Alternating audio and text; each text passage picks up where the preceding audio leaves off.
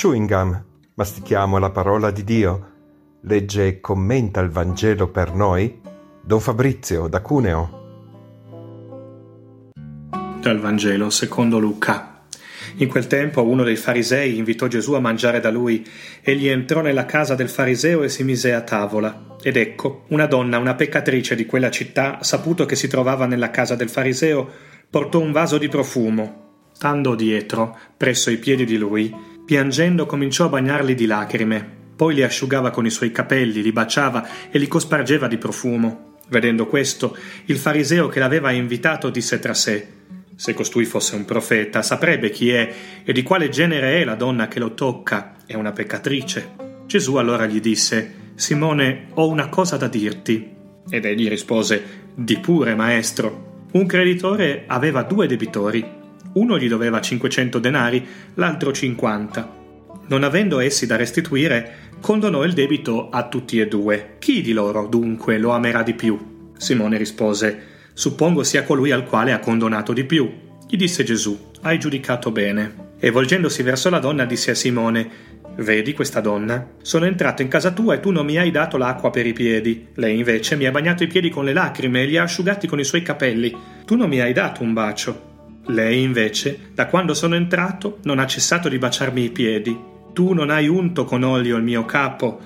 Lei invece mi ha cosparso i piedi di profumo. Per questo io ti dico, sono perdonati i suoi molti peccati, perché ha molto amato. Invece colui al quale si perdona poco, ama poco. Poi disse a lei, i tuoi peccati sono perdonati. Allora i commensali cominciarono a dire tra sé Chi è costui che perdona anche i peccati? Ma egli disse alla donna La tua fede ti ha salvata, vai in pace. Nel Vangelo di oggi seguiamo Gesù a casa di un fariseo, un tale si chiama Simone. A tavola assistiamo a un incontro molto famoso. Una donna, una famosa peccatrice di quella città, si avvicina a Gesù, eh, bagna i suoi piedi con le lacrime e li asciuga con i suoi capelli questa pagina è famosa ed è molto ricca di spunti di riflessione a diversi piani. Prima di tutto c'è il giudizio e il pregiudizio verso una donna, una peccatrice in questo caso, ma potremmo dire verso l'altro. Tante volte come Simone anche noi ci mettiamo come dei giudici a guardare gli altri per quello che hanno fatto, magari in passato o per come si comportano attualmente, senza scavare più in profondità, senza allacciare una relazione più profonda, più viva, che magari comprenda anche se eh, gli atti sono sbagliati, ma che magari eh, capisca, accolga anche la fragilità dell'altro. E poi c'è la questione appunto